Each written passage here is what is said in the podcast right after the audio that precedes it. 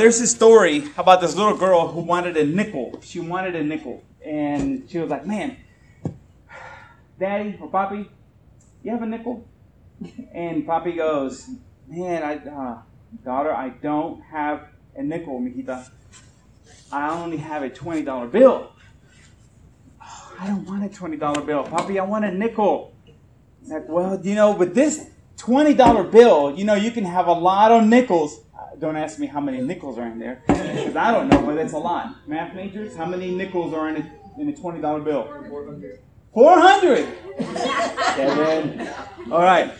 So, there's 400 nickels in here. until the dad was talking to the daughter, and the daughter goes, No, I don't want it. I want a nickel.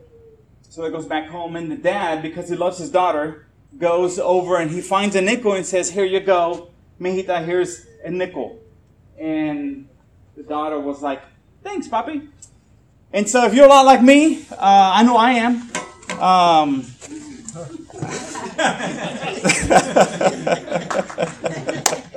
if you're paying attention, raise your hand if you're here. You're going to need to be here for this, okay?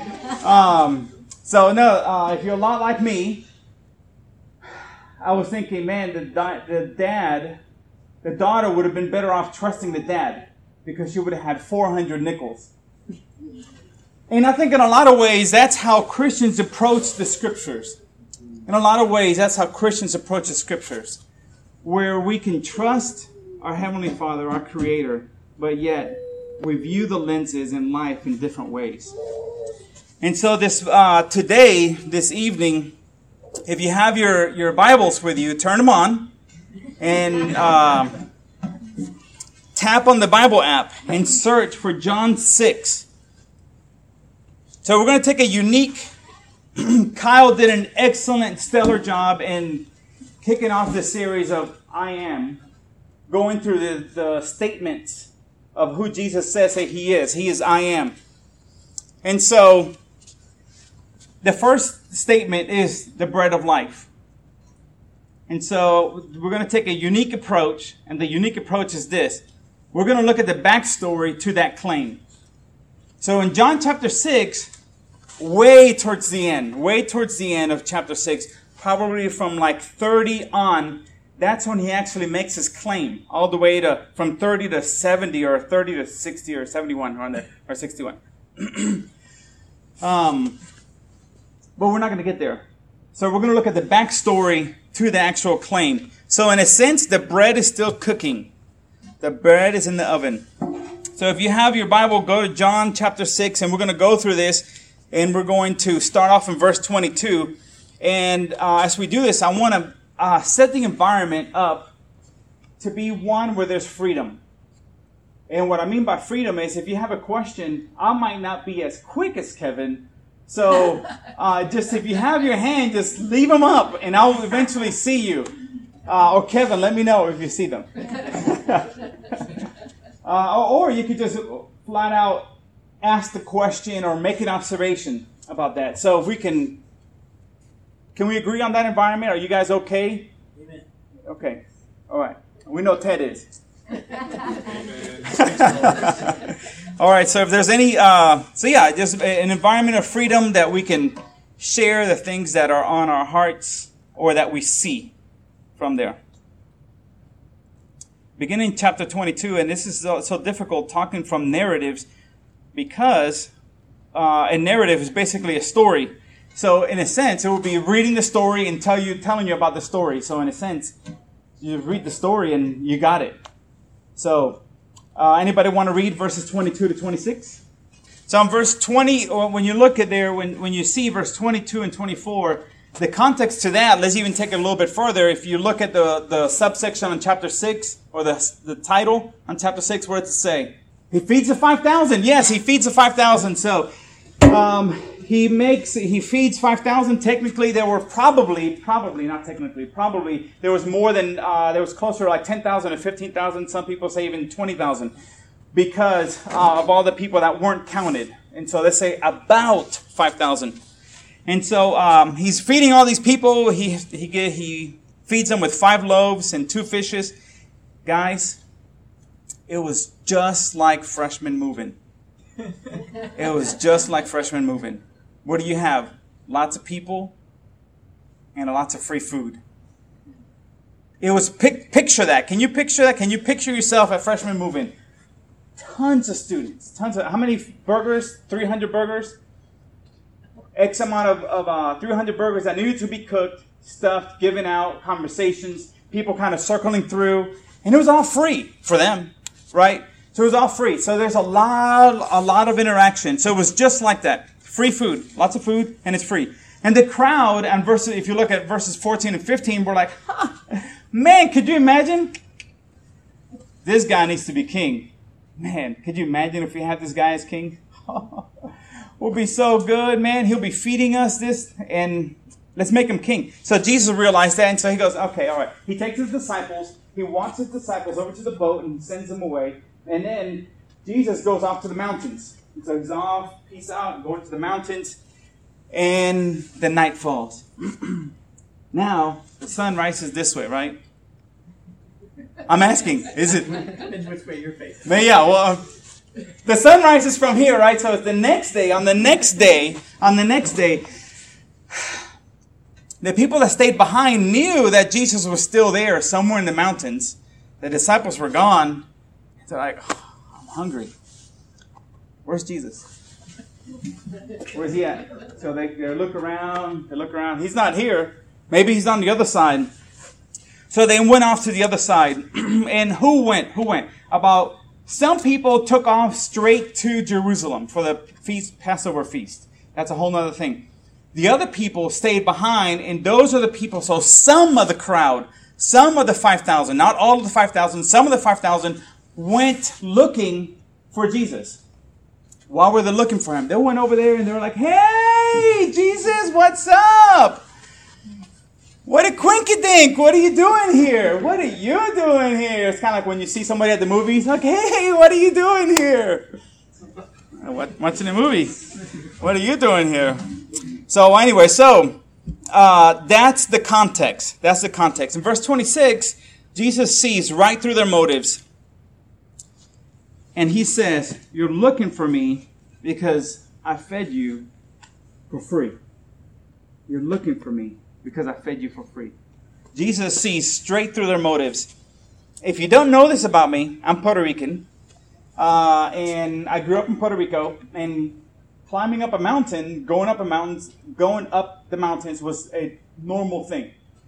So we were out. Uh, there was one particular Saturday I remember I remember because a lot of things happened. Uh, one, I was thirsty, just like I am right now. My throat's parched. Um, so it was uh, it was a it was a, a muggy day. Had just rained a few days before, and all our friends were outside in the patio. Not patio in Spanish, you say patio, but in reality, it's a field.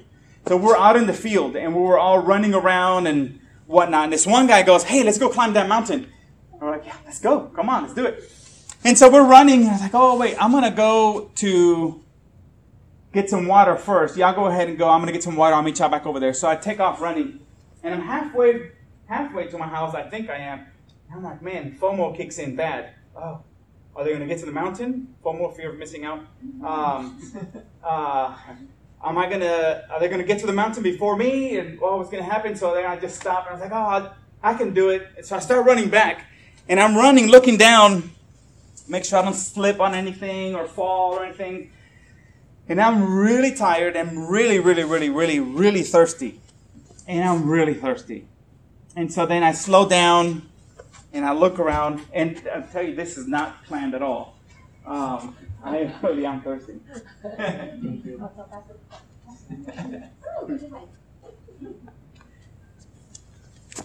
so,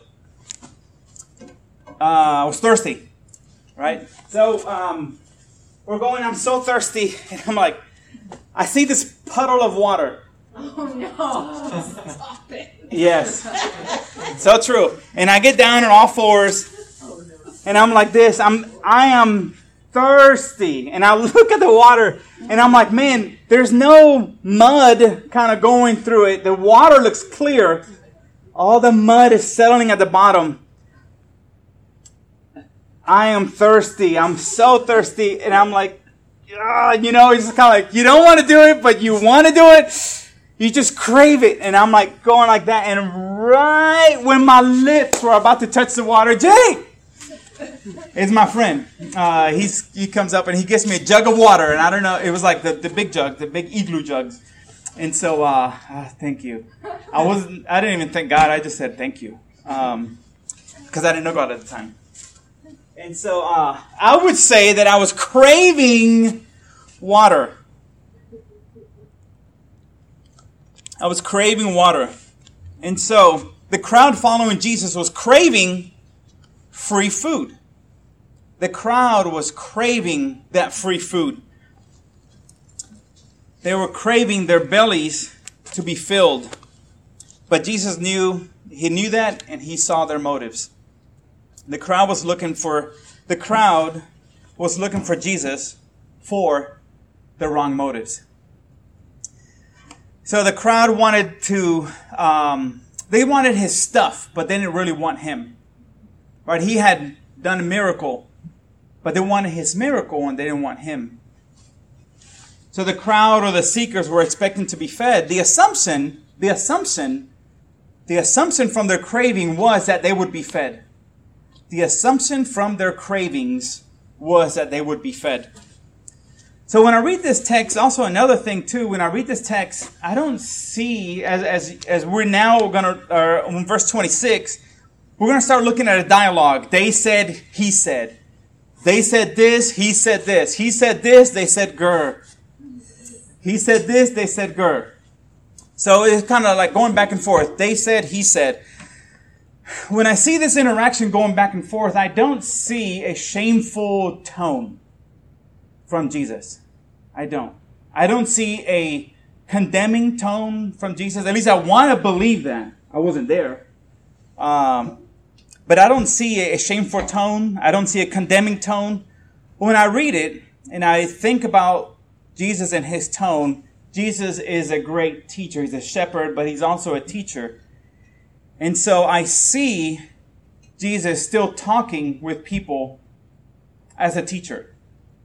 I see him talking not as a not in a dismissive kind of way either, not the other side, like, ah, whatever. But he wasn't like, ha. he wasn't scoffing at them, and he wasn't like passive about it either. So I think, I think when I, when I read this, I want to believe that Jesus was assertive. But not an assertive, shameful way, just in an education. Like, a, like an educator. Like an educator talks. They teach to teach. They talk to teach. So do we have any educators here? I'm not. Donnie? Kevin? All right. So, can y'all, and one of y'all, Karina? Can one of y'all read verse 26, but uh, without the, skip the Jesus replied and just read that, the red letters, and read it as a teacher, like you're talking to your students. This is the tone. This is the tone that Jesus was had. Go ahead. Anybody, whoever's reading it. No pressure.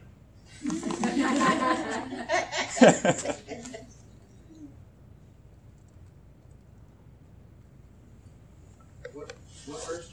Just 26? Just 26. The parentheses. Like a teacher? Like Like Jesus.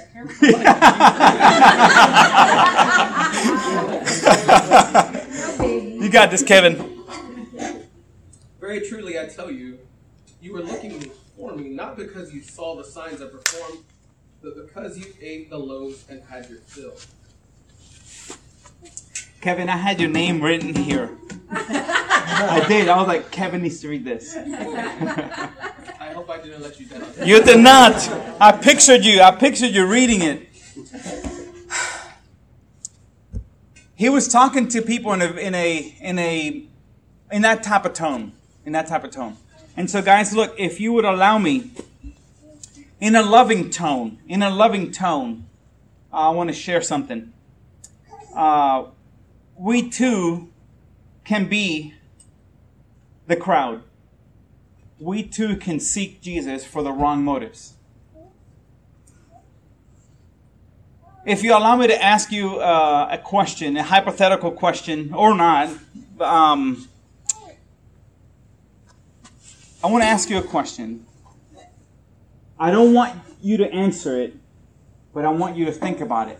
Not think about answering it, but I want you to think about it. That make sense? I want to ask you a question. Don't answer it, but can, will you think about it? But not to answer it out loud. Just answer it to yourself. And the question is what do you crave in life? What is it that you crave in life? What are your cravings in life? Another word for craving might be longing, deep desires. What are the deep desires that, that I have, that you have, that we have? What is it that I long for? In John chapter 6, contextually, it was food because that's the context, right? But in the North American, United States context, in San Antonio context, that might not be the case for us, for some of us. So, in our context, what are the cravings? Let's think about that.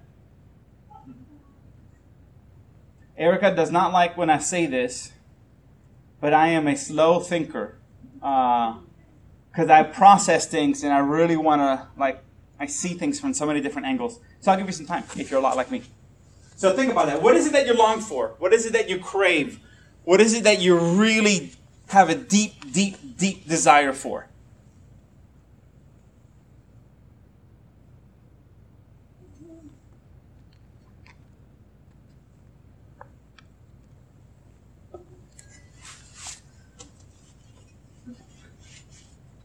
Okay, time's up.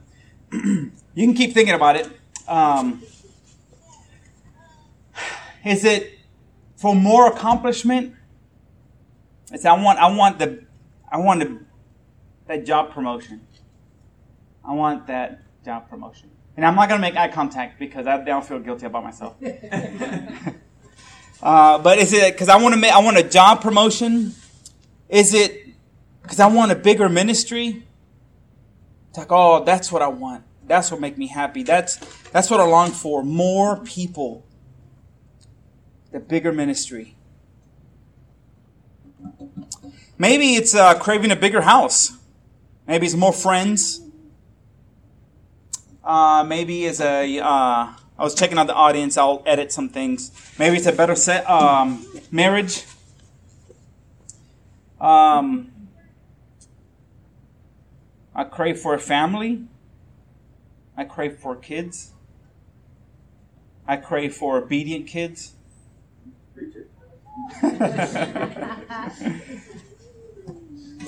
so those are those are I think those are the easy ones, guys. I think those are the easy ones.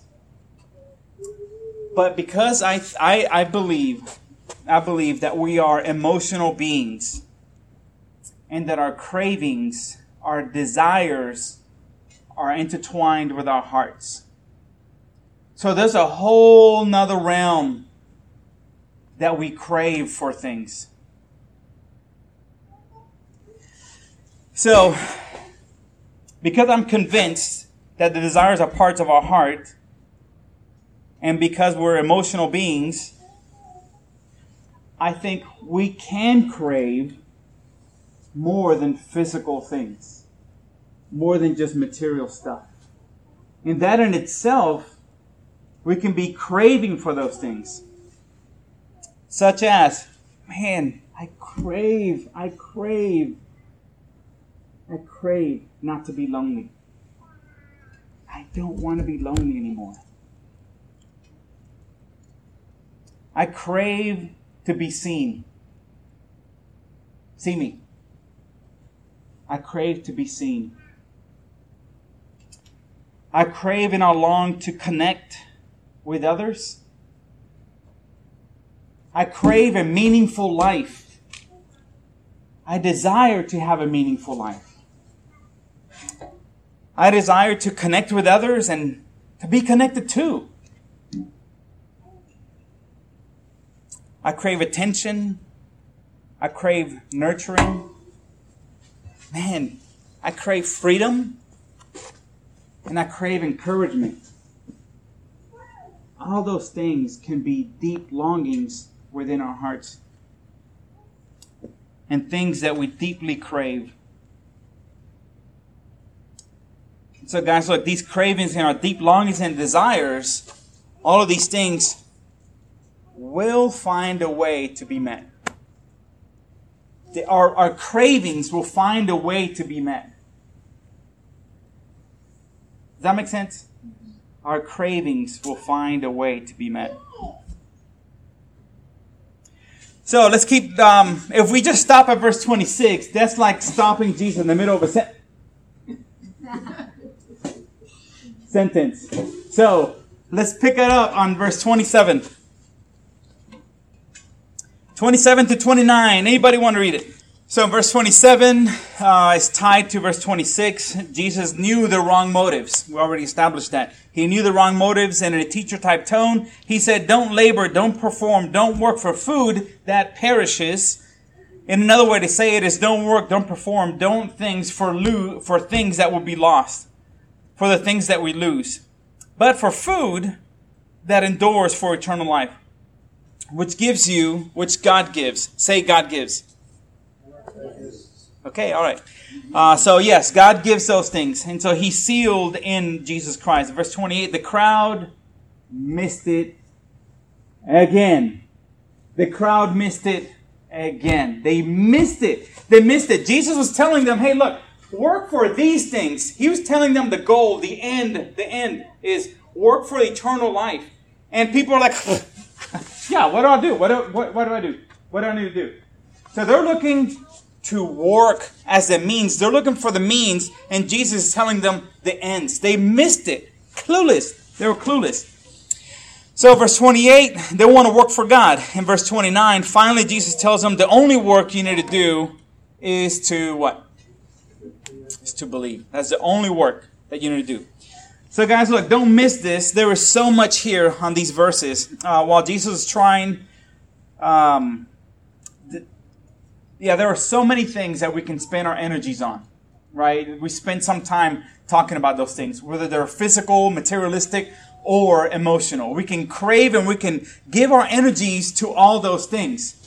We can. And while Jesus was trying to get them to see working for uh, for perishable things or materialistic things are not worth pursuing, having stuff or having things isn't necessarily bad. It's not. You can't argue that. I think he's saying, is it necessary? Let me explain that a little bit more. Jesus didn't come, think about it. God humiliated himself by coming down to earth. He put on this earth suit. He suffered so that we can have a better life. There's so much more. There's so much more. Jesus did not come down so that we would have a better life now. Think about that. He didn't come down so we can have a better life now. He came to give you eternal life. And so Jesus is saying, Jesus, yes, Jesus is enough to satisfy your cravings. Now I know what happens is oftentimes, Jay, he was totally off uh, when he said this. so, uh, and I know the society that we live in, and there are so many different influences. But let me, I guess, clarify something by saying, don't hear what I'm not saying. Don't hear what I'm not saying. Food is necessary. Food is necessary. Connecting with people, having fun, those things are necessary being seen, those things are necessary. Driving a car, those things might be necessary. All these other things, those things are necessary. There are things in life that are necessities. They are. You can't argue that. You can't.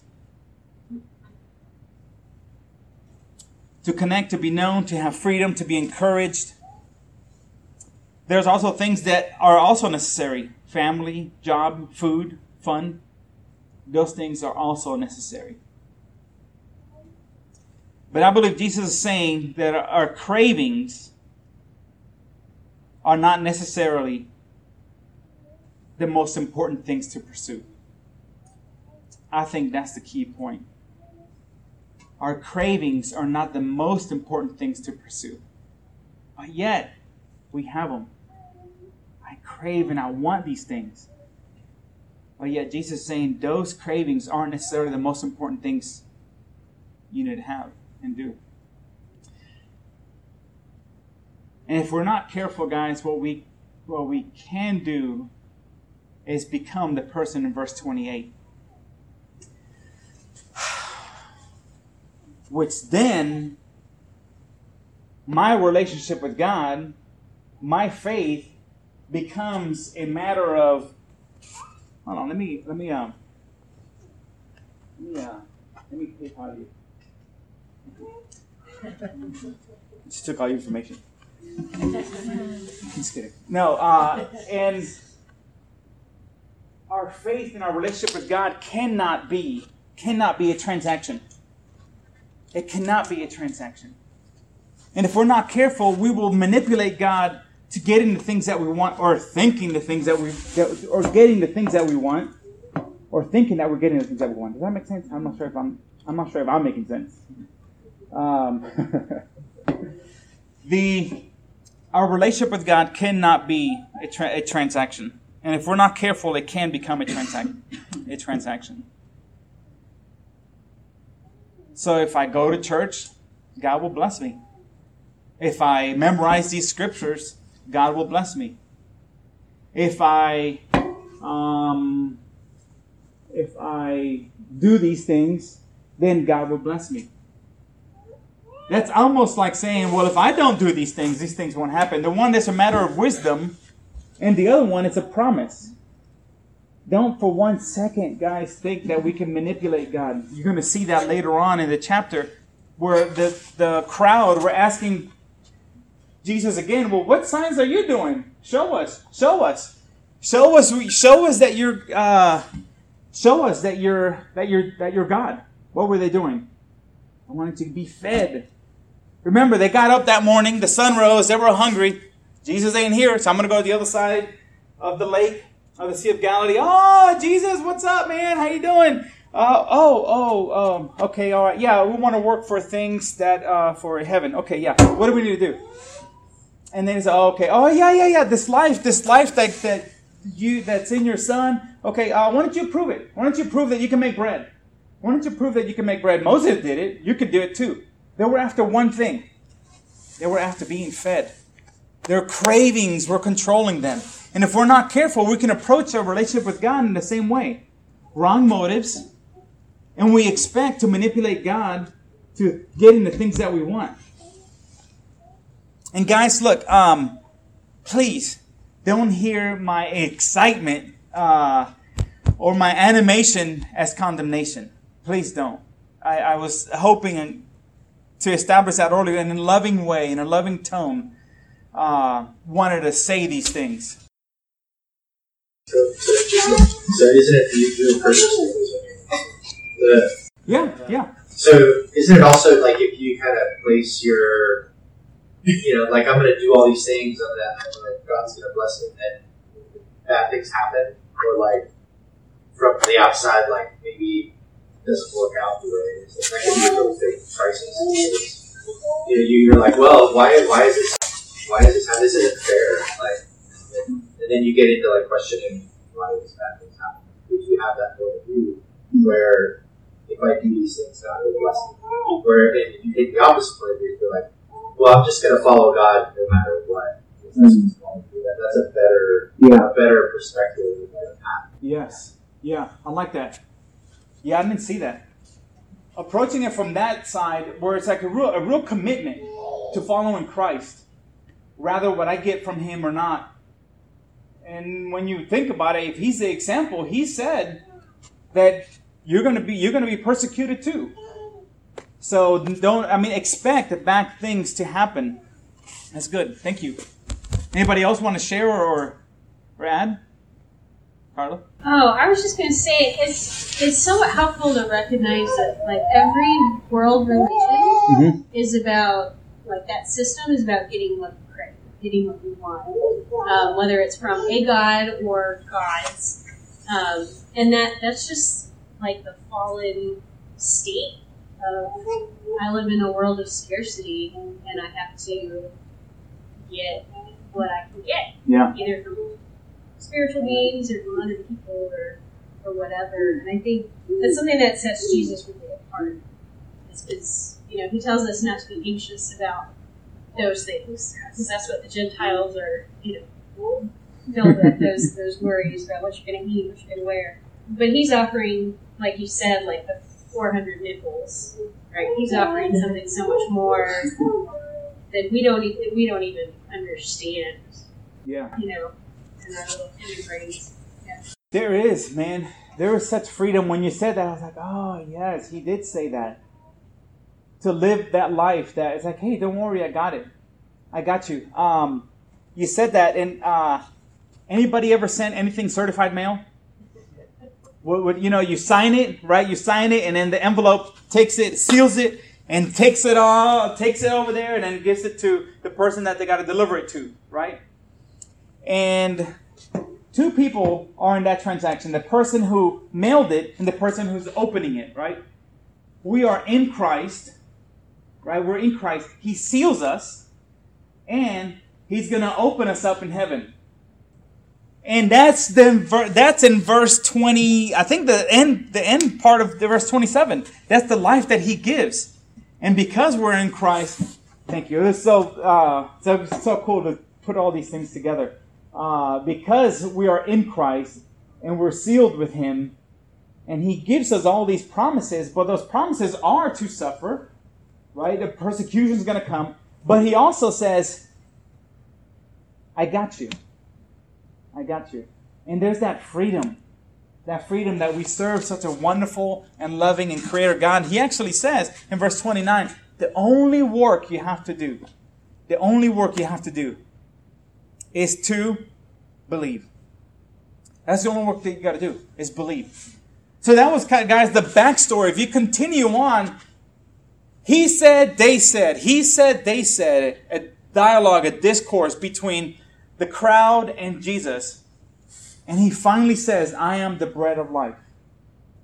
And everything that he is, everything that he is, the first proclamation, I am that I am, all the way to the bread, I am the bread of life we can celebrate those things by joining in with God in our relationship with Christ, but remembering Him too, remembering that He died on the cross.